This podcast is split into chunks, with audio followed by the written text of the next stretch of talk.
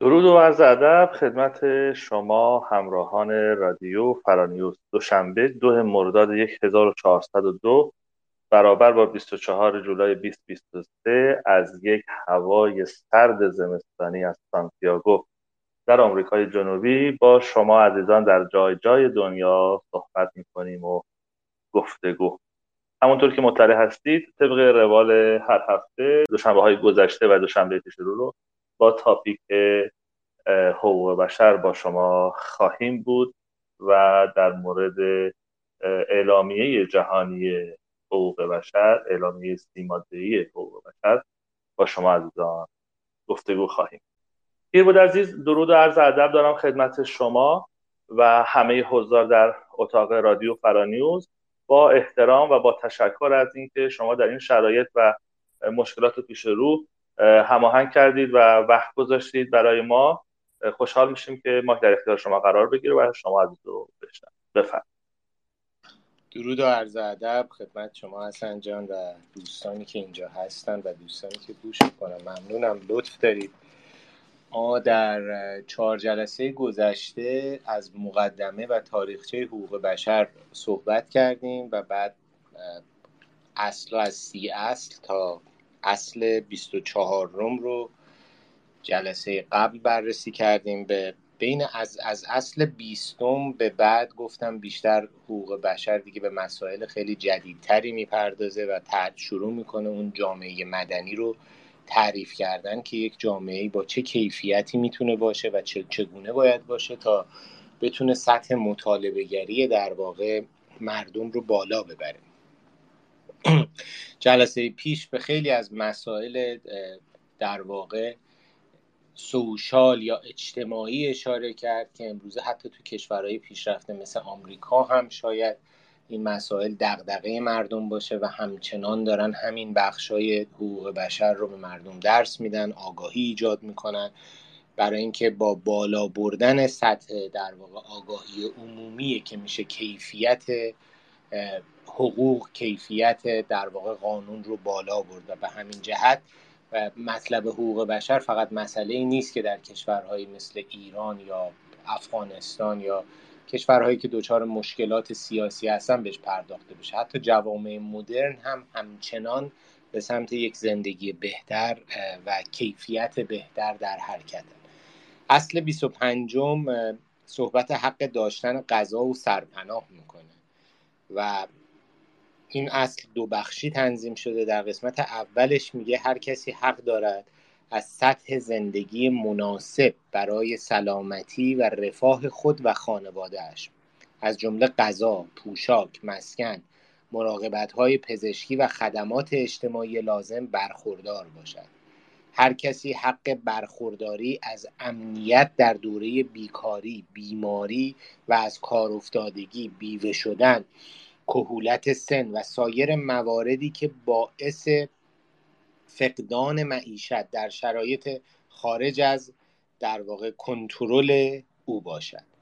داره توضیح میده که شما به عنوان یک فرد در جامعه در کشورت همه جوره باید اون حکومت اون, اون دولت از شما مراقبت کنه. یعنی هیچ کسی در هیچ کشوری مگر اینکه به انتخاب خودش باشه که ما حتی توی آمریکا هم می‌بینیم که یک سری هوملس هستن به انتخاب خودشون که باز اونا هم دستبندی میشن به بیماران که از بیماری روانی مثل اسکیزوفرنیا یا مسائل مشابه رنج می‌برن یا معتاد شدن اعتیاد خیلی شدید دارن و به این واسطه دچار بیماری اعتیاد شدن و یا اینکه ادعی هم شاید به جهت فلسفی به یک درجه رسیدن که دلشون می‌خواد در خیابان باشن. باز هم حکومت و دولت نسبت به اون افراد که سرپناه ندارن توی خیابونن بیمه ندارن نسبت به اونها هم باز در واقع احساس مسئولیت می‌کنه. براشون سرپناه های عمومی درست می‌کنن. براشون غذای رایگان روزانه در نظر می‌گیرن و البته اونا رو با یک شرایطی می‌ذارن که این در واقع حالا تعدادی اگر تعداد زیادی بیمار اعتیاد هستن یا به انتخاب خودشون دچار مشکلات فلسفی شدن این حق انتخاب رو کردن که توی خیابون باشن این فرهنگ رو ترویج نکنه. و خاطر همین محدودیت هایی می‌ذارن. مثلا میگن شما در هر سرپناهی یک روز بیشتر نمی‌تونید بمونید. یا داخل سرپناه که میایید مثلا نمی‌تونید کیفتون ساکتون یا وسایلتون رو بیارید. یا داخل سرپناه نوشیدن الکل عرض به خدمت و مواد مخدر اکیدن ممنوعه یا حتما باید دوش بگیرن. مسائلی رو پیش روشون می‌ذارن که اینها دوبار بتونن هم سلامت جامعه رو به خطر نندازن هم این سرپناه ها در واقع از اون حد نرمال خودشون استاندارد خودشون خارج نشه. ولی به هر حال حتی برای اون کسی که خودش انتخاب کرده بی سرپناه باشه دولت موظفه که سرپناه و غذا و خدمات پزشکی تهیه بکنه و ارائه بده. پس این هم یکی دیگه از مسائلیه که شاید حتی به فرهنگ عمومی بر بگرده من مثالی که از آمریکا براتون می‌زنم ای هستن که گاهاً به این مسئله اعتراض می‌کنن که دولت داره پول رو از ما مالیات می‌گیره به اینا میده خب برن کار بکنن برن نمی‌دونم فلان بکنن. این argument ها این بحث ها و جدل های این چنینی مشکلاتی که درش هست اینه که وقتی قدرت قضاوت شخصی وارد مسائل عمومی میشه معمولا حق و حقوق ها ضایع میشه. و حقوق بشر یکی از کارهایی که می‌کنه اینه که سعی بکنه از این قدرت قضاوت شخصی استفاده نکنه. و همونجاست که میگه انسان ها در ذات همه یکی هستن. هیچ فرقی نمی‌کنه که کجان و چه عقیده ای دارن چه باوری دارن اینا باید همه از یک حق یکسان برخوردار باشن. من دوباره این قسمت رو می‌خونم. میگه هر کسی حق داره از سطح زندگی مناسب برای سلامتی و رفاه خود و خانوادهش از جمله غذا، پوشاک، مسکن، مراقبت های پزشکی، خدمات اجتماعی لازم برخوردار باشد. این حق رو میده باید برخوردار باشن. هر کسی حق برخورداری از امنیت در دوره بیکاری بیماری از کار افتادگی بیوه شدن کهولت سن سایر مواردی که باعث فقدان معیشت در شرایط خارج از کنترل او باشد برخوردار باشد. ببینید این از این جامع تر و کامل تر نمیشه گفت. نباید مملکت بر این اساس باشه که ما مسجد داریم توش صندوق قرض الحسنه هست نمی‌دونم فلان سازمان خیریه هست داره کار می‌کنه. اونا اصلا اونا یه مسائل کاملا شخصی عقیدتی و بین مردمی است. این چیزی که اینجا داره صحبت می‌کنه وظیفه دولته که باید از همه این مواردی که گفته شده در واقع به همشون رسیدگی بکنه و برای همشون راهکاری رو داشته باشه. در قسمت دوم میگه برای مادرانی که بچه صغیر دارن یعنی زیر سن قانونی که میشه 18 سال و فرزندانشان هر دو هم مادر هم فرزند مستحق مراقبت و کمک ویژه هستند همه اطفال چه در از ازدواج چه خارج از ازدواج متولد بشوند باید از حمایت اجتماعی یکسان برخوردار باشند. اینجا هم یک مسئله مهم دیگه ای رو مطرح می‌کنه. چیزی که شاید در ایران خیلی بهش اصلا پرداخته نمیشه به جهت فرهنگی و اون حق مادری است در واقع. ببینید اشتباهی که خیلی وقتا ایرانی ها وقتی میان اروپا یا آمریکا می‌کنن فکر می‌کنن که مثلا قوانین اروپا یا آمریکا خیلی به سمت خانم ها تمایل داره. در صورتی که این چنین نیست. قوانین در اغلب این کشورها به صورت کاملا برابر و غیر جنسیتی نوشته شده. یعنی مرد و زن فرق نمی‌کنن. ولی در بعضی از function ها عمل کردها مرد و زن با هم فرق می‌کنن. یکی از همون عمل کردها میشه مادری وظیفه مادری. وقتی که مادری بچه صغیری دارد در این کشورها تعریف شده که بچه نگهداریش به عهده مادره چون در طبیعت این چنین تعریف شده. بنابراین اونجا دولت میاد یک حق مادری در نظر می‌گیره. یک سری فیورها در واقع لطفا میاد یا خدمات اضافه تر رو میاد به مادر میده. اونجا جنس زن و مرد رو نمی‌بینه. اونجا عملی کرده مادرانه رو داره می‌بینه. میگه این مادره اینم بچهشه تا 18 سالگی بعد این بچه رو بزرگ بکنه پس من باید حمایت بیشتری بهش بدم. حتی اگه وقتی از همسرش می‌خواد جدا بشه اون همسر وظیفه داره طبق دستور دولت بخشی از درآمد خودش رو به این مادر و فرزند ارائه بده به عنوان کمک هزینه خانواده. اگر پدر باشه نباشه این بچه با ازدواج به وجود آمده باشه بی ازدواج به وجود آمده باشه این بچه اصلا پدر داشته باشه نداشته باشه مادرش دلش بخواد اسم پدرش رو توی شناسنامهش بذاره یک نذاره هیچ کدوم این حرفا خللی در امر حمایت از مادر و بچه وارد نمی‌کنه. حالا شما این رو برگردونید بیارید توی فرهنگ خودمون و ببینید دولت و حکومت رو کنار بذاریم. ببینیم در خانواده هامون ما چه رفتاری می‌کنیم. آیا واقعا در خانواده هامون وقتی که یک خانومی با بچهش می‌خواد طلاق بگیره و بره یا با یک آقای دیگه ای دوست شده می‌خواد بره یا اصلا می‌خواد از اسم این پدر رو توی شناسنامه بچهش نذاره آیا این خانواده این افرادی که این دور هستن حمایت می‌کنن؟ آیا اینا اصلا دقت به این موضوع می‌کنن که این مادر یک عملی کردی داره و, این بچه در دست این مادر باید بزرگ شه؟ بگذریم از اون فرهنگ اسلامی که میگه بچه مال پدره. اصلا فکر کنیم بچه هم مال مادره. آیا ما خودمون پذیرای این قضیه هستیم که این مادر وقتی داره بچهش رو بزرگ می‌کنه ما وظیفه داریم ازش حمایت بکنیم؟ ما وظیفه داریم کمکش باشیم تا این بتونه این مرحله رو درست انجام بده. اگر یه همچین چیزی نداریم در خودمون اگر این جایگاه مادری و عملکرد مادرانه رو نبینیم آنچنان که هست در واقع تربیت رو اونچنان که باید نمی‌بینیم. تربیت رو نبینیم شرایط بزرگ شدن شرایط رشد رو نمی‌بینیم. شرایط رشد رو نبینیم. این همین چیزی که تو همین حقوق بشر دائم داره در موردش صحبت می‌کنه. کرامت انسانی کرامت انسانی باید حداقل زندگیش مهیا باشه باید شرایطش خوب باشه. خب همه اینا رو که ما نبینیم ببین از یه اتفاق کوچیک که وارد مسئولیتش رو نمیپذیریم چگونه بنیان جامعه به هم ریخته و ناهنجار میشه؟ چگونه بچه هایی بزرگ میشن که سرشار از خشمن. بچه های بزرگ میشن که سرشار از تنفرن. بچه های بزرگ میشن که حالا اینا می‌خوان ناهنجار باشن برای اینکه در اون ناهنجاری تعریف پیدا می‌کنه زندگیشون. از همین جاهای خیلی کوچیک شروع میشه. اینجاست که من همیشه تاکید می‌کنم. میگم همزمان با براندازی احتیاج داریم یک انقلاب هم بکنیم. یک انقلاب درونی بکنیم. بسیاری از مسائلی که ما امروز باهاش به جهت فرهنگی داریم دست و پا می‌زنیم اصلا مال دوره جمهوری اسلامی نیست. این حرفا نیست. جمهوری اسلامی حاصل اون اشکالات فرهنگی بوده. ادبیات فیلم و تاریخ فقط 150 سال 200 سال گذشتهمون که در دسترسمون هست می‌خونیم همه این مسائل تکرار شده. در حدی تکرار شده که بین دوره پهلوی و جمهوری اسلامی علی کنکوری در دوره پهلوی بوده. در جمهوری اسلامی ما مشکلاتش رو تازه حس کردیم. یعنی به همین سادگیه.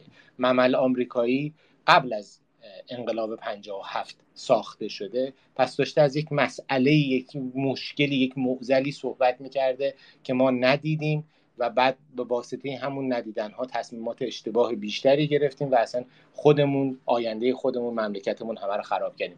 امروز با از بین بردن این حکومت به تنهایی ما نمی‌تونیم به اون جایی که دلمون می‌خواد برسیم و باید این تغییرات در خودمون ایجاد بشه. اصل 26 اصل 26 حق تحصیل. خیلی هم ساده در موردش صحبت می‌کنه خیلی هم تمیز میگه. میگه هر کسی حق تحصیل دارد. تحصیل باید رایگان باشد حداقل در مقاطع ابتدایی و مقدماتی یا پایه‌ای. تحصیلات ابتدایی باید اجباری باشد. ببینید جمله های کوتاه ولی همه پرمعنا. تحصیلات فنی حرفه‌ای باید به صورت عمومی در دسترس مردم باشد و تحصیلات در مقاطع بالاتر به صورت عادلانه برای هر کسی که شرایط علمی یعنی شرایط پایه‌ای اون تحصیل داره یعنی کلاس های قبلیشو گذرونده باید مهیا باشه. تو همین چند خط ببینید چقدر تو 44 سال گذشته حق از مردم ضایع شده. هر کسی حق تحصیل دارد. همین امروز جمهوری اسلامی به بچه هایی که یکی از پدر مادرشون غیر ایرانی باشن مثل افغانی باشن شناسنامه نمیده. مدرسه بدون شناسنامه اینا رو ثبت نام نمی‌کنه. یعنی حق تحصیل رو از یک بچه‌ای که متولد ایرانه. حالا اصلا جفت پدر مادرش مال افغانستان یا کشور دیگه باشن. بچه متولد ایرانه. ایرانی حساب میشه. حق تحصیل رو بهش نمیده. پدر نداشته باشه حق تحصیل رو بهش نمیده. پدرش بنا به هر دلیلی اسمش تو شناسنامه نباشه. دوباره حق تحصیل رو با هزار و یک مصیبت باید بتونه بره حق تحصیلش بگیره در حدی که خودشون با وقاحت کامل در مورد این قضیه سریال و فیلم هم می‌سازن. تحصیلش باید رایگان باشه. وقتی میگه تحصیل باید رایگان باشه اینجوری نیست که شهریه نگیرن. تمام وسایل تحصیل باید به صورت رایگان در اختیارش کتابش کیفش کفشش لباسش خوراکش برای اینکه بتونه تحصیل بکنه دیگه. خب اینم که ما نداریم. در بسیاری از مناطق ایران بچه ها درس نمی‌خونن. برای اینکه بچه اگر درس بخونه خودش که از گشنگی تلف میشه هیچی خانوادهش هم ممکن از گشنگی تلف بشه. پس تحصیل رایگان فقط معنیش نیست که ما یه اتاق بسازیم چهار تا نیمکت توش بذاریم. بگیم شد کلاس درس مجانی هم هست هر کی می‌خواد بیاد بشینه توش. نه. اون وقتی که این بچه داره می‌ذاره اون امنیتی که این بچه احتیاج داره برای اینکه بتونه تحصیل بکنه اون هم بخشی از این تحصیلاته. و بعد میگه تحصیلات ابتدایی باید اجباری باشد. خب اینم تو قانون تو ایران نوشتن اجباریه. ولی خودشون با قانونشون این در واقع درس نخوندن رو برای عدهای غیر اجباریش می‌کنن. بعد میاد میگه تحصیلات فنی و حرفه‌ای باید به صورت عمومی در دسترس باشد. که حالا شاید باشه شاید نباشه من زیاد بهش نمی‌پردازم. تحصیلات دانشگاهی تحصیلات عالیه رو میگه در مقاطع بالاتر. به صورت عادلانه برای هر کسی که شرایط علمی علمیش رو دارد مهیا باشد. همینجا بچه های بهایی نمی‌تونن دانشگاه برن. بنویسن بهاییان اجازه دانشگاه رفتن ندارن. سالهای طولانی امروز حالا دانشگاه پولی شده پول که میدین همه جا راتون میدن. ولی وقتی من ایران بودم تو همون 20 سال اول این داستان یعنی تا همین ده سال پیش مصاحبه داشتن برای دانشگاه سراسری. و شما باید در اون مصاحبه مصاحبه عقیدتی خانوادگی و حتی پیشینت رو نگاه می‌کردن باید در اون قبول می‌شدی تا به اجازه تحصیل عالیه بدن. یعنی همونجا جمهوری اسلامی داشته نقض حقوق بشر می‌کرده. چه بسا که همین الان هم به خاطر خیلی از مسائل این چنینی باز عده از درس خوندن یا دانشگاه محروم میشن و همون محرومیت به نوعی نقض همین اصل 26 قانون اساسی. در قسمت دوم میگه آموزش باید در جهت رشد شخصیت انسانی و تقویت احترام به حقوق بشر و آزادی های اساسی باشد. باید تفاهم و برابری و دوستی را میان ملت ها گروه های نژادی و مذهبی ترویج کند و فعالیت سازمان ملل متحد را برای حفظ صلح پیش ببرد. جمهوری اسلامی در همه مقاطع ناقض حقوق بشر همین که قسمت دوم ماده 26 همه همون پرچم اسرائیلی که بچه ها از روش راه میرن وارد مدرسه ها بشن همون مرگبرهایی که به دیوارهای مدرسه ها چسبوندن همون جایی که ادیان رو تو کلاس امور تربیتی یعنی کلاس دینی دارن کلاس تربیتی دارن و اونجا شروع می‌کنن یک عده رو کافر بهشون اسم می‌ذارن. همه اونها یعنی همه عملکرد آموزش و پرورش جمهوری اسلامی همش در کل عملکرد آموزش و پرورش جمهوری اسلامی برخلاف قسمت دوم ماده 26 حقوق بشره آموزش باید در جهت رشد شخصیت انسانی تقویت احترام به حقوق بشر و آزادی های اساسی باشد. باید تفاهم برابری دوستی را میان ملت ها گروه های نژادی یا مذهبی ترویج کند. نمیگه حتی رعایت کنه ترویج کنه و درس بده. فعالیت های سازمان ملل متحد را برای حفظ صلح پیش ببرد. جمهوری اسلامی ناقض صد درصدی ماده دوم قسمت دوم ماده 26 حقوق بشره. و یک قسمت سوم هم داره میگه والدین باید حق تصمیم در انتخاب نوع تحصیلی که برای کودکانشان میپسندند داشته باشند. این هم دوباره اگر بخوایم در جهان خیلی ایدئالتری بهش بپردازیم ما باید مثل خیلی از کشورهای دیگه بگیم آقا یک سری مدارس هستن که اینا پایه مذهبی دارن. در اینها کلاس های مذهبی هم برگزار می شود مثلا به بچه ها آموزش قرآن میدن آموزش علوم دینی میدن. مدارس دیگه نباید به هیچ وجهی به این مسائل بپردازند. خب ولی ما متاسفانه این رو نداریم. در آمریکا این چنین است. مثلا 80 درصد مدارس مدارس عمومی هستن یا خصوصی هستن که به همون حالت اصلی اصلا وارد مقوله دین و عقیده و اینجور چیزها نمیشن.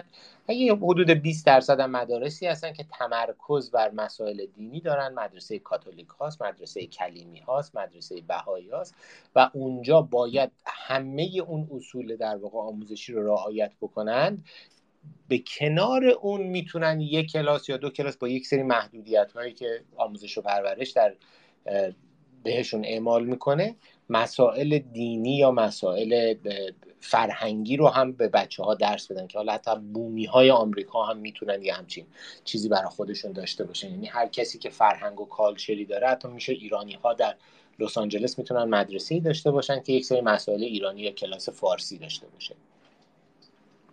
ولی ما یه همچین چیزی رو اصلا در ایران نه تجربه کردیم نه داشتیم نه شاید به فکرمون برسه. اینجا میشه قشنگی آموزش دادن حقوق بشر. برای اینکه وقتی که ما این مباحث رو با این جزئیات به مردم آموزش بدیم تصویری که از آینده می‌بینن تصویری که از خودشون می‌بینن تصویر واضحتر بهتر شفافتریه و این چنین میشه که می‌تونن از حق خودشون دفاع کنن. ما بسیار شنیدیم بسیار خودمون گفتیم که مردم ایران منفعلن مردم ایران این چنینن مردم ایران تو سری خورن. عذر می‌خوام این حرف رو می‌زنم. مردم ایران این چنینی هن. حقشون رو نمی‌گیرن. خب مردمی که حق خودشون رو نشناسن چی رو باید بگیرن دقیقا؟ مردم ایران در شرایط فعلی فقط معترضن. از آزار و اذیت و شکنجه و بدبختی خسته شدن. ولی حقشون هنوز نمی‌دونن چیه. به جرأت می‌تونم بگم تعداد زیادی از ایرانیایی که خارج از کشور بالای 20 سال هم زندگی می‌کنن هنوز حق حقوق خودشون نمی‌دونن. هنوز تو این مملکت حق حقوق خودشون نمی‌دونن. هنوز وقتی به سیستم قضایی یک زن و شوهری با هم دعوا می‌کنن تو ذهن خودشون دارن همون رفتارهایی رو می‌کنن که تو ایران می‌کردن. یعنی اصلا به ذهنشون نمی‌رسه آقا اینجا دنیای خیلی واضحتر و شفافتر و اصولی تری احتیاج نیست به این همه نقشه کشیدن ها و کار کردن ها و رفتار کردن ها هنوز ما اینجا حقمون رو نمی‌دونیم. اول باید حقوقمون رو بدونیم تا بعد بتونیم از حقوقمون دفاع بکنیم. مشکلی که در ایران الان داره گریبان همه رو گرفته اینه که هیچ کسی حقش رو نمی‌دونه. نمی‌دونن از چه حقوقی برخوردارن. باید آسینامون رو بالا بزنیم و این حقوق رو با تمام کیفیت ها و کمیت هاش با تمام گوشه هاش با تمام زرافت هاش به همه مردم ایران حتی اون بسیجیه حتی اون سپاهیه حتی خانواده اون فرمانده که داره دستور تیر یا اعدام میده. حتی خانواده اون آخونده. باید حق و حقوق خودشون رو بدونن. اگر بدونن دنیای ایدئال دنیای سالم چه شکلی است شاید زودتر از اینهایی که ما فکر می‌کنیم و کم هزینه تر این اتفاقها و تغییرات صورت بگیره. اصل 27 ماده 27 حق انحصار خلاقیت های فردی که کپی رایت در واقع از اینجا میاد بیرون. در دو بخش توضیح میده. دو بخشش بسیار زیباست.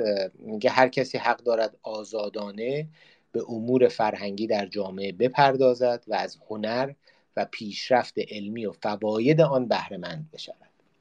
یعنی در ابتدا داره میگه شما حق لذت بردن بهرهمندی استفاده از هنر و علم رو داری. یعنی هیچ کسی نمی‌تونه بیاد به شما بیاد فتوا بده بگی که فلان واکسن رو نیارید فلان موسیقی رو پخش نکنید فلان فیلم رو نشون ندهید فلان حرف رو نزنید اون شعر رو نخونید این ریتم موسیقی بده اون ریتم موسیقی خوبه. چون داره حق انسانی آدم ها رو می‌گیره. هیچ کسی نمی‌تونه این کارو بکنه. آخوند کلا در هر نوع و شکلش دشمن حقوق بشره. چرا؟ چون در زندگی انسان ها دخالت می‌کنه. چون برای انسان ها حق و تعریف می‌کنه. شرع اسلامی دادگاه اسلامی در هر نوع و شکلش دشمن حقوق بشره. چرا؟ چون میاد تصمیم گیری زندگی انسان رو به یک فرد میسپره و بهش اجازه میده حلال و حرام بکنه بهش اجازه میده حکم صادر بکنه. چیزی به اسم اسلام دموکراتیک نداریم. دوستانی که به نوعی درگیر عقیده مجاهدین شدن و فکر می‌کنن که می‌تونن دنیای بهتری رو می‌شد تصور بکنن یا بسازن در بزرگ سیاه ترین چاله زندگیشون افتادن. اصلا یه همچین اتفاقی نمی شود بیفتد. اسلام دموکراتیک وجود نداره. نمی‌رسیم به اونجا. اگر بخوایم شطور سواری دلا دلا بکنیم هیچ وقت به هیچ جایی نمی‌خوایم برسیم. عقیده رو باش نمی جنگیم هر کی دوست داره داشته باشه ولی بی خود رنگ و شکل و لعاب بهش ندیم. بی خود براش تبصره و قانون تعریف نکنید. چیزی که از پای غلطه از پای غلطه. بذاریدش کنار. زندگیمون رو حداقل بر پایه اصولی و درستش انجام بدیم. حالا جلوتر دو بند دیگه اینجا هست که اصلا به این نکته می‌پردازه و می‌رسیم بهش.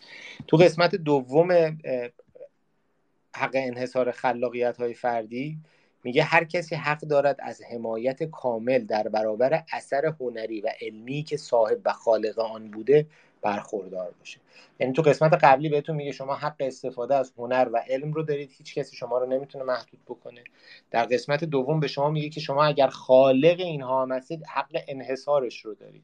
هیچ کسی نمی‌تونه از شما بگیره. حالا ما این حق انحصار خلق هنری رو در ایران دست و پا شکسته ای داشتیم با وجودی که ایران قانون کپی رایت رو رعایت نکرد و قبول نکرد در دوره پهلوی و همچنان به همین صورت داره ادامه پیدا می‌کنه. اما باز در خودش یه قانونهای دست پا شکسته درست کرد. تو دوره Soviet Union در شوروی این حق رو از مردم گرفته بودن. یعنی هر کسی هر چیزی که خلق می‌کرد متعلق به جامعه بود متعلق به خلق بود و ازش می‌گرفتن. دوستانی که مارکسیست و لنیستون لنینیستن و نمی‌دونم تب تند کمونیستی دارن و سینه می‌زنن که نتونستن اونا اجرا کنن نتونستن اینا اجرا کنن. مسائلی در اندیشه مارکسیستی وجود داشت که در واقعیت باعث همچین سیاهی هایی می‌شد که اینا قابل حل نیست. اگر بخوای اون رو حلش بکنی میشه همین جوامع مدرنی که داریم. به سمت سوسیالیست کشیده میشن جوامع سوشالیستن جامعه گرا هستن ولی این اصول رو رعایت می‌کنن اگر این اصول رو رعایت نکنید نمی‌توانید جامعه بهتری بسازید. در شوروی شوروی سابق که همین اوکراین و خیلی خیلی جا کشورهای دیگه هم جزوش بودن هر کسی که خلق هنری می‌کرد سافتور کامپیوتری مینوشت واکسنی درست می‌کرد میومد دولت ازش می‌گرفت دولت خودش معامله می‌کرد خودش میفروخت پولش می‌رفت تو اون سلسله مراتب های خودشون و اون فرد خلاق در نطفه خفه می‌شد. برای اینکه هیچ گونه لذتی از اون خلاقیتش نمی‌تونست ببره. چه برسه که در موارد بسیار زیادی اگر تاریخ معاصر رو بخونید می‌بینید که حتی به خاطر سیاست هایی که داشتن تو این خلاقیت ها هم دست می بردن و از بینشون می بردن یعنی مطلب خیلی مهم هنری یا علمی کشف می‌شد ساخته می‌شد و دولت توی اون مقطع برای اینکه داشت معامله دیگه ای رو می‌کرد یا سیاست دیگه ای داشت اون رو به طور کامل از بین می‌برد که حالا مشابه این هم در ایران ایران امروز دیده میشه. باید تاریخ معاصر رو حداقل آگاهی نسبت بهش داشته باشیم تا بتونیم بعضی از مسائلی که امروز برای ما بسیار هنوز خوشرنگه حقایق پشتش رو بشناسیم و بدونیم که با ایدئولوژی با ایدئال ها با مهدی موعودها با دنیای مارکسیستی نمی شود جامعه ساخت نمی شود فردا ساخت. نمیشه مردمان رو دسته بند همشون رو کلن کرد توی یک قالب. اون قالب هر چی که می‌خواد باشه اون قالب قالب درست نیست. مردمان و زندگی به تنوعش ارزش داره. عرض به خدمتتون اصل 28 حق برخورداری از یک دنیای عادلانه و آزاد. یعنی حقوق بشر سی ماده داشت 27 ماده تا 20 ماده مسائل پایه‌ای رو گفت. هفت ماده بعد اومد مسائل مدنی که خیلی مهم هستند رو گفت. یعنی اصول مدنیت رو با خودشون میارن. حالا از 28 و 29 و 30 می‌خواد اینو پلم کنه می‌خواد سیلد کنه می‌خواد ببنده می‌خواد دیگه هیچ جایی برای شما نذاره که برای هیچ کسی نذاره که بخواد سفسته ای بکنه بازی در بیاره یا تعبیر و تفسیری بکنه به, به این سیاست اینجا میگه حق برخورداری از یک دنیای عادلانه و آزاد. میگه هر کسی مستحق نظام اجتماعی و بین المللی است که در آن کلیه حقوق و مندرجات در این اعلامیه به طور کامل قابل تحقق باشد. یعنی تمام می‌کنه همه داستان رو. میاد میگه توی این اعلامیه ما هر چی که گفتیم حالا هر کسی دیگه مهم نیست کجایی ایرانی افغانی آمریکایی عرب هر کی که هست. مستحق یک نظام اجتماعی یعنی هر جایی که اجتماعیش هست داره زندگی می‌کنه و بین المللی است. یعنی دنیا رو همین الان همه دنیا رو برد زیر سوال. اینجا همون جایی که شما می‌توانید در کشورهای اروپایی آمریکایی حتی کشورهای آسیای میانه برید مطالبه گری حقوق بشر بکنید. برید بجنگید. برید حقتون رو توی ایران نمی‌تونید بگیرید بیرون از ایران بتونید بگیرید. چون بهتون این اجازه رو تو همین اصل 28 میده.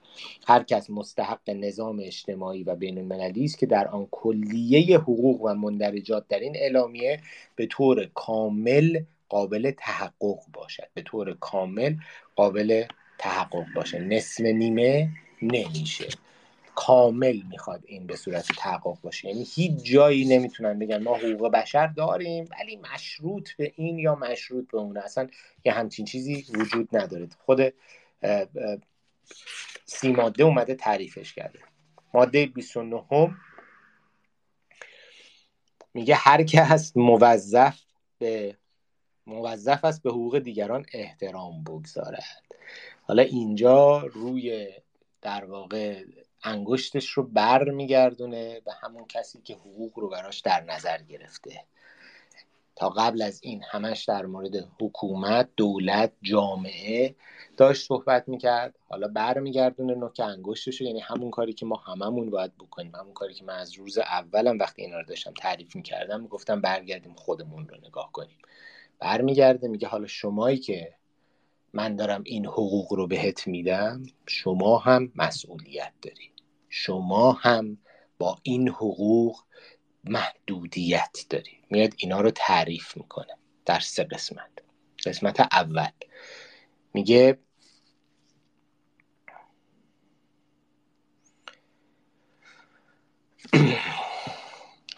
هر کس نسبت به جامعه‌ای که در آن کامل و آزادانه رشد کرده و شخصیتش شکل گرفته متعهد است.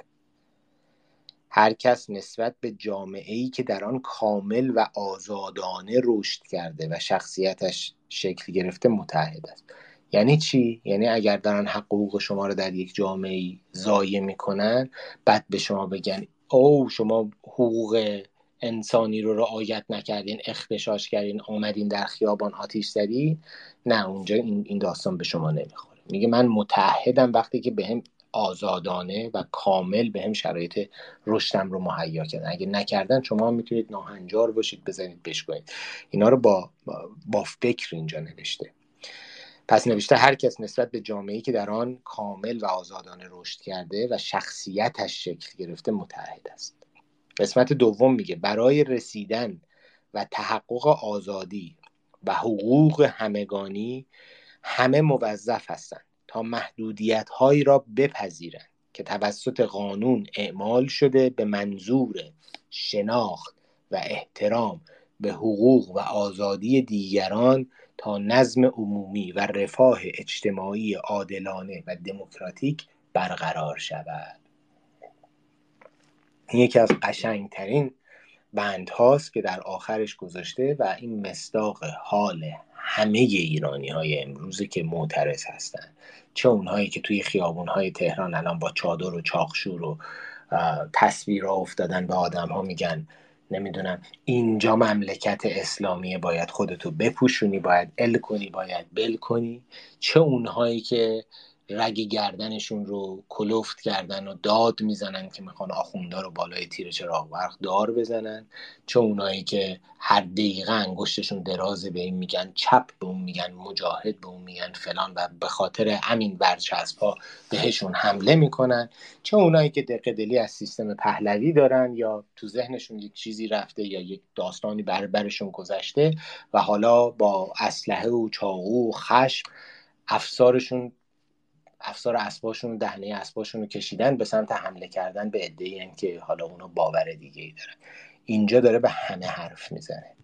میگه همه باید بپذیرن که محدودیت هایی دارن که اون محدودیت ها توسط قانون بهشون اعمال میشه به منظور شناخت و احترام به حقوق و آزادی دیگران تا نظم عمومی و رفاه اجتماعی عادلانه و دموکراتیک برقرار شود. یعنی شما تمام این سی ماده رو که میخوندید مخصوصا از ماده یک تا ماده 20 که در مورد حقوق اصلی انسانی حق آزادی بیان حق انتخاب مذهب حق انتخاب محل سکونت حق انتخاب شرکت در تجمعات همه اینا رو که صحبت می‌کنه اینو به همه داره میده. و یه محدودیت هم براش گذاشته. محدودیتش اینه شما آزادی به اینکه افکارت رو داشته باشه آزادی بیان داری. ولی بیانت نمی‌تونه بقیه رو محدود و ممنوع کنه. بیانت نمی‌تونه حق آزادی دیگران رو سلب بکنه. این نکته اصلیه. اینجاست که یه نقطه که ما اینو متوجه نمیشیم. وقتی می‌خوایم با جمهوری اسلامی بجنگیم دقیقا میشیم جمهوری اسلامی با یه پرچم دیگه با یک شعار دیگه با یک ذهنیت دیگه. آقا چه فرقی می‌کنه؟ اگر شما قراره ادعی رو نبینی حقشون رو ضایع کنی یا از حقشون محرومشون کنی یا بینشون قضاوت بکنی یا تصمیم بگیری که کی خوبه کی بده شما چه فرقی با جمهوری اسلامی می‌کنی؟ مشکلت با اسلام ممکنه باشه ولی کلیت داستان همونی. شما هم همونی. رنگ عوض شده. شعار تکسرگرایی میده ولی داره با باز به یه عده دیگه حمله می‌کنه. چون اینا تکسرگرا نیستن باید از بین ببریم شما تو چه تکسرگرایی رو بهش اعتقاد داری که به دشمن تکسرگرایی خودت به کسی که تکسرگرایی رو باور نداره می‌خوای حقوق اون رو ضایع کنی؟ تکسرگرایی یعنی همه حق دارن. همه باید صداشون شنیده بشه همه باید حضور داشته باشن. حتی اونی که با, با عقیده شما موافق نیست باید حضور داشته باشه. حتی اونی که میگه نه مثلا من قبول ندارم تبارهای ایرانی رو باید حضور داشته باشه. بسیجی هم باید حضور داشته باشه. اونی که الان ذهنیتش خرابه هم باید حضور داشته. محدودیت داره. محدودیت عملکرد داره. به حق حقوق دیگران نمی‌تونه دیگه دخالت بکنه. نمی‌تونه بیاد حق حقوق کسی رو ضایع بکنه. نمی‌تونه افکارش رو بیاد بر دیگران تحمیل بکنه. نمی‌تونه بیاد شعارهای عجیب غریبی بده که خودش رو از بقیه جدا بکنه. ولی شما باید قبولش بکنی. اون می‌تونه همچنان به همون چیزی که باور داره و همون شکلی که هست باشه. محدودیت ها مال هم است در قسمت سوم این اصل 29 ساعت ها و روزها میشه نشست در حرف زد. یعنی اصل 29 هم اگر همه اون اصلا رو اول بپذیریم بفهمیم بدانیم که کی هستیم چه هستیم چه می‌خوایم بکنیم تازه وارد گود با اصل 29 هم وارد گود میشیم که بفهمیم خب من که همه اینا رو پذیرفتم عقایدم رو پذیرفتم حالا عمل کردم چگونه است؟ من چگونه می‌خوام عمل بکنم؟ میگه این حقوق و آزادی ها به هیچ وجه نباید برخلاف اهداف و اصول سازمان ملل متحد اعمال شود. یعنی تمام این حقوق و آزادی ها این محدودیت ها منظورش هست که داره, داره می‌ذاره. این محدودیت ها هم همشون باید به سمت یک دنیای بزرگتری که میشه سازمان ملل پیش یعنی انسانیت انسانیت فقط داخل ایران نیست. انسانیت جهانیه. انسانیت داریم در مورد انسانیت صحبت می‌کنیم. و همه اینا باید به همون سمت بره. یعنی شما نمی‌توانید بیایید برای مملکت خودتون یک سری زیبایی ها و اصول رو رعایت بکنید و بعد شروع بکنید به مردمان دیگه ظلم کردن یا با اونها بدرفتاری کردن. که این این خودش یک مسئله بسیار گنده سیاسی جهانی رو پیش می‌کشه. اصل سیوم و در واقع اصل آخر میگه حقوق انسانی ما نباید از ما گرفته شود.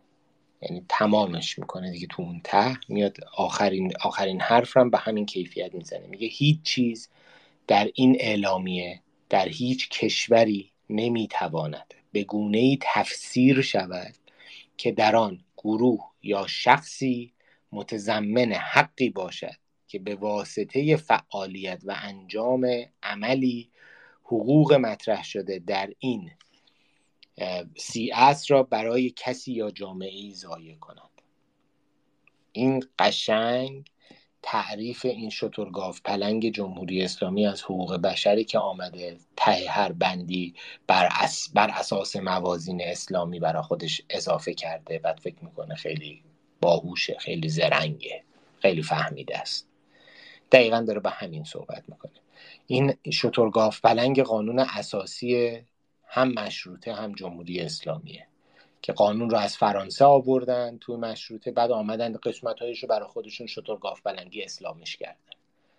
این در در مورد همونا صحبت می‌کنه. همین اخلاقی که ما داریم پاستا رو تبدیل به ماکارونی بکنیم بعد بیایم پاستا رو اصلا کلا نقد بکنیم بگیم نپخته از سفته ماکارونی دمی ما خیلی خوبه. این گذشتن از همون اخلاقه. آقا شما حق تفسیر کردن به نوعی تفسیر بکنی که معنی رو عوض بکنی این حق ضایع بشه دیگه شما خراب کردی همه داستان داره جلوی من و شما رو می‌گیره. میگه هیچ چیزی در این اعلامیه در هیچ کشوری نمی‌تواند به گونه ای تفسیر شود که در آن گروه یا شخصی متضمن حقی باشند که به واسطه آن فعالیت ها و یا انجام عملی حقوق مطرح شده در این سی اصر را برای کسی یا جامعه ضایع کنند راه درون نداره. ماده سیوم بسته داستان رو. هیچ حقی هیچ کدوم این حقوق نمی‌تونه برای هیچ کسی تحت هیچ شرایطی ضایع بشه. هیچ کسی نمی‌تواند حقی داشته باشد که بر بقیه مردم جامعه یا بقیه انسان ها این حق مقدم باشه. اینجا میشه حکومت قانون. قانونی که همه در برابرش برابرن همه در برابرش پاسخگوان. این اون چیزیه که تمرکز امروز مردم ایران باید باشه. مردمانی که به سمت ایدئال میرن به سمت جامعه آرمانی میرن. ذهنیتشون آرمانیه ذهنیتشون کمالگرایانه است. ذهنیتشون ایدئالیه ذهنیتشون قهرمان پرورانه است. همیشه حق دیگران رو ضایع می‌کنن. چون ذهنشون رو همه عملکردشون رو معطوف ذهنشون می‌کنن و اون آرمانی که توی ذهنشون ساختن. اون آرمان در یک شرایطی در یک مقطعی ممکنه به ذهن خیلی درست بیاد. ولی حقیقت زندگی آرمانی نیست. حقیقت زندگی ایدئالی نیست. به همین دلیل هیچ ایدئولوژی هیچ ایدئولوژی موجه نیست اگر بر سر قدرت بشیند یا برای مردم محدودیت هایی تعیین بکند بکن نکن هایی بکند مدیریت می‌خواد بکنه. هیچ ایدئولوژی. ایدئولوژی اصلا کارش این نیست. ایدئولوژی مال مال فیلسوف مال محققه برای اینکه بتونه از دیدگاه های مختلف از زاویه های مختلف به یک مطلبی بپردازه. یه ایدئالی رو یک هنرمندی ببینه که بره به سمت شاد بتونه یک چیزی رو خلق بکنه. کمالگرایی افسار می‌خواد. کمالگرایی توی محدوده انسانیت توی محدوده فهم معنا پیدا می‌کنه. اگه شما شناخت خوبی از خودت نداری از انسانیتت نداری از شرایط زندگی نداری کمالگرایی شما رو به قهقرای نابودی می‌بره. شما شما دیکتاتور میشی چه نسبت به خودت چه نسبت به اطرافیانت. هیچ ایدولوژی درست نیست. این احمقانه ترین حرفی که میشینیم میگیم مارکسیست خیلی درست بود. نتونستن درست اجراش بکنن. اصلا مارکسیسم مارکسیست درست اجرا نمی‌تواند بشود. چون ایدئال در از آرمان شهر داره از یوتوبیا صحبت می‌کنه. از چیزی که اصلا در این در این فضا وجود نداره. تو می‌خوای تمام ساختارها رو به هم بزنی که بریسونی خودتو به اون آرمان شهری که توی ذهنت پسندیدی. نمی‌رسی. جامعه اسلامی جامعه عدالت علی اصلا وجود نداره. اصلا نمیشه. تو قصه هم نمی‌تونی سر رو درست ببندی. مگه می‌تونه یک فردی یک آدمی معصوم بشه؟ اصلا نداریم یه همچین چیزی. معصوم چیه؟ معصوم قهرمان پروریه دقیقا همون سوپرمنه. یعنی اون کسی که تای ذهنش دنبال معصوم میگرده دنبال ابوالفضل دنبال معجزه میگرده با اون کسی که داره کپتان امریکا نگاه می‌کنه یا سوپرمن نگاه می‌کنه یا بتمن نگاه می‌کنه هیچ فرقی نداره. فقط اون انقدر بهش کتاب تخیلی و کامیک بوک و ایده ندادن که مجبور شده بره تو ذهن خودش دنبال یک سری عراجیف بگرده پیدا بکنه بسازه. اینجا بند, بند سیوم داره تکلیف همه رو روشن می‌کنه. در هیچ کشوری نمی‌توان هیچ کدوم این بندها به گونه ای تفسیر شود که در آن گروه یا شخصی متضمن حقی باشند که به واسطه فعالیت و انجام عملی حقوق مطرح شده در این سی اصل را برای کسی یا جامعه ضایع کنند. تو همین اپوزیسیون های امروزمون همین مطلب رو می‌تونیم ببینیم. بذارید ما فردا رو درست می‌کنیم. نه آقا شما همین امروز درست عمل بکنید فردا پیشکشتون شما امروز به حقوق همه احترام بذارید فردا پیشکشتون شما امروز اصول دموکراسی رو رعایت بکنید فردا پیشکشتون شما اندیشه های مردم رو احترام بهش بذارید فردا پیشکشتون شما امروز مرگبر نگید فردا پیشکشتون چه انقلابیه که با مرگبر دوباره می‌خواد شروع بشه؟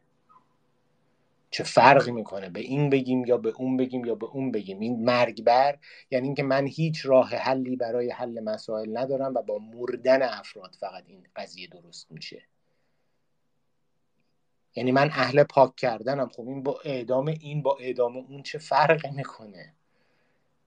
حالا اعدام این با زندان اون چه فرقی می‌کنه؟ یا زندان اون یکی با ایگنور کردن و نادیده گرفتن این یکی و اجحاف کردن این یکی چه فرقی می‌کنه؟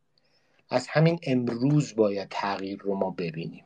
هر کسی که امروز درست رفتار کرد عمل کرد اون اون آینده هم احتمالا درست رفتار می‌کنه. دیگه اصلا آینده با همین من بغل این را برم من و شما و اون یکی اگر امروز درست رفتار کنیم عمل کنیم کنار هم دیگه را بریم آینده همین امروز دیگه فردای امروزه.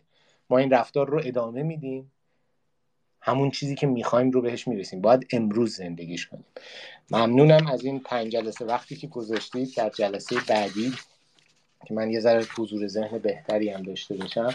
در خدمتتون هستم که بشینیم با هم دیگه گفتگو بکنیم بحث بکنیم. من در حد سوادم در حد فهم خودم از این مطالب می‌تونم توی این بحثا شرکت بکنم و مطمئن هستم بحثای پیچیده پیچیده ای می‌تونه پیش بیاد که اجازه بده اگری تو دیسیگری بکنیم یعنی موافقت بکنیم که در بعضی از مسائل نمی‌تونیم در اون لحظه با هم دیگه توافق داشته باشیم. و این رابطه ها رو باز بذاریم که بتونیم برگردیم فکر بکنیم تعامل بکنیم گفتگو بکنیم و برگردیم به همدیگه در ادامه مخالفت هامون بحث بکنیم حرف بزنیم.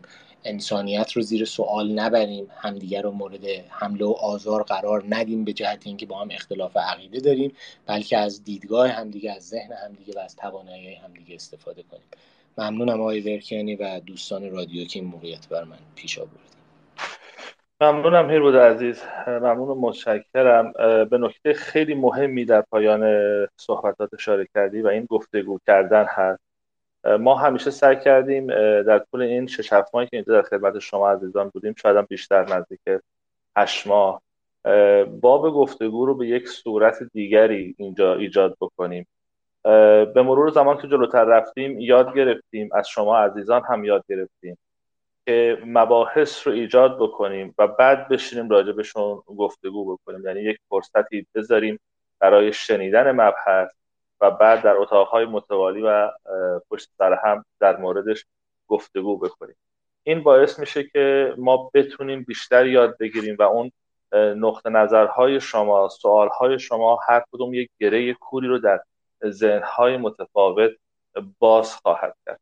بنابراین ما از هفته آینده دوشنبه حالا منباب اون زمانی رو که شماها هیجان خواهید داشت نسبت به گفتگو کردن دو جلسه سه جلسه در روزهای دوشنبه در مورد حقوق بشر صحبت می‌کنیم. خودم پر از سوال هستم و یکی از سوالهایی رو که الان می‌پرسم ولی نمی‌خوام پاسخ گفته بشه فقط می‌خوام تو ذهن باشه برای اینکه هفته آینده با همین پرسش اتاق رو شروع بکنیم. این هسته که در فضا و در جامعه ایرانی با ذهنیت و باورهای دینی مطابقت دادن حقوق بشر بسیار سخت هست. یعنی رسیدن به قوانین به اصل حقوق بشر بسیار سخت هست. برای اینکه بتونیم نزدیک بشیم باید چه کار بکنیم؟ باید از ایدئولوژی و دین بگذریم حقوق بشر رو بیشتر بهش بپردازیم. یا راه دیگری چالش دیگری و گزاره دیگری وجود داره. میگم در این مورد مبحث بسیار هست ولی می‌ذاریم برای هفته آینده و دوشنبه هفته آینده حتما از ابتدای اتاق در مورد حقوق بشر صحبت خواهیم کرد. حتما بیایید سوال بپرسید. این پرسشگری حتی اگر در مخالفت باشه حتی اگر در اعتراض باشه برای ما بسیار تا بسیار حائز اهمیت هست. عرض به خدمت دوستان این پنج جلسه تمام شد. من فقط فراموش کردم بگم هر کسی که این مطالب رو گوش می‌کنه چه دوستانی که الان در این در واقع اسپیس هستن چه دوستانی که بعدا گوش می‌کنن. اگر تمایل دارن در امر آموزش اطلاع رسانی این حقوق توی جوامع کوچکتر جوامع خاص جوامع حالا جغرافیایی یا مذهبی عقیدتی کار بکنن می‌تونن روی منم حساب بکنن هر کمکی از دست من بر بیاد انجام میدم. از همین طریق توییتر یا وبسایت هم می‌تونن به تماس بگیرن. هر کسی هم که دوست داره چون این کار حالا حالا ها کار داره این آموزش حقوق بشر. دوست داره همکاری بکنه. اینا رو بتونیم این سی اصل رو ترجمه بکنیم. اگر دوستان وسع مالی دارن می‌شود برای هر کدوم این اصول ویدئویی درست کرد آموزشی. اگر کسی باز وسع مالی داره میشه برای تبلیغات استفاده کرد تو فضاهای مجازی که مردمی که توی اینستاگرام هستن مردمی که توی فضای فیسبوک هستن. با همین ویدیوها با مسائل آموزشی کوچیک کوچیک با پستای کوچیک آشنا بشن. لطف کنن با من تماس بگیرن. عرض کردم حالا حالا ها باید کار بکنیم و مطمئن بشیم که هیچ کسی در هیچ جایی از ایران نباشه که از این اصول با خبر نباشه و جزئیاتش رو ندونه. هر کمکی که می‌تونید بکنید یا هر کاری که می‌خواید بکنید و احساس می‌کنید کمکی از دست من برمیاد در هر دو حالت من در خدمتتونم. ممنون و متشکرم. هیربود هیومن عزیز و از تمام شما عزیزانی که همیشه ما رو همراهی می‌کنید. سپاسگزارم. اتاقهای گذشته حقوق بشر رو می‌تونید توی اکانت یوتیوب فرانیوز بشنوید. سالهای خودتون رو آماده کنید و دوشنبه هفته آینده با ما همراه باشید. فردا در فرانیوز میزبان خانم دکتر مدیس توکلی و همراه همکار عزیزم محتاب هستیم و در مسائل روانشناسی و روانشناسی با شما عزیزان گفتگو خواهیم کرد. تا درودی دیگر.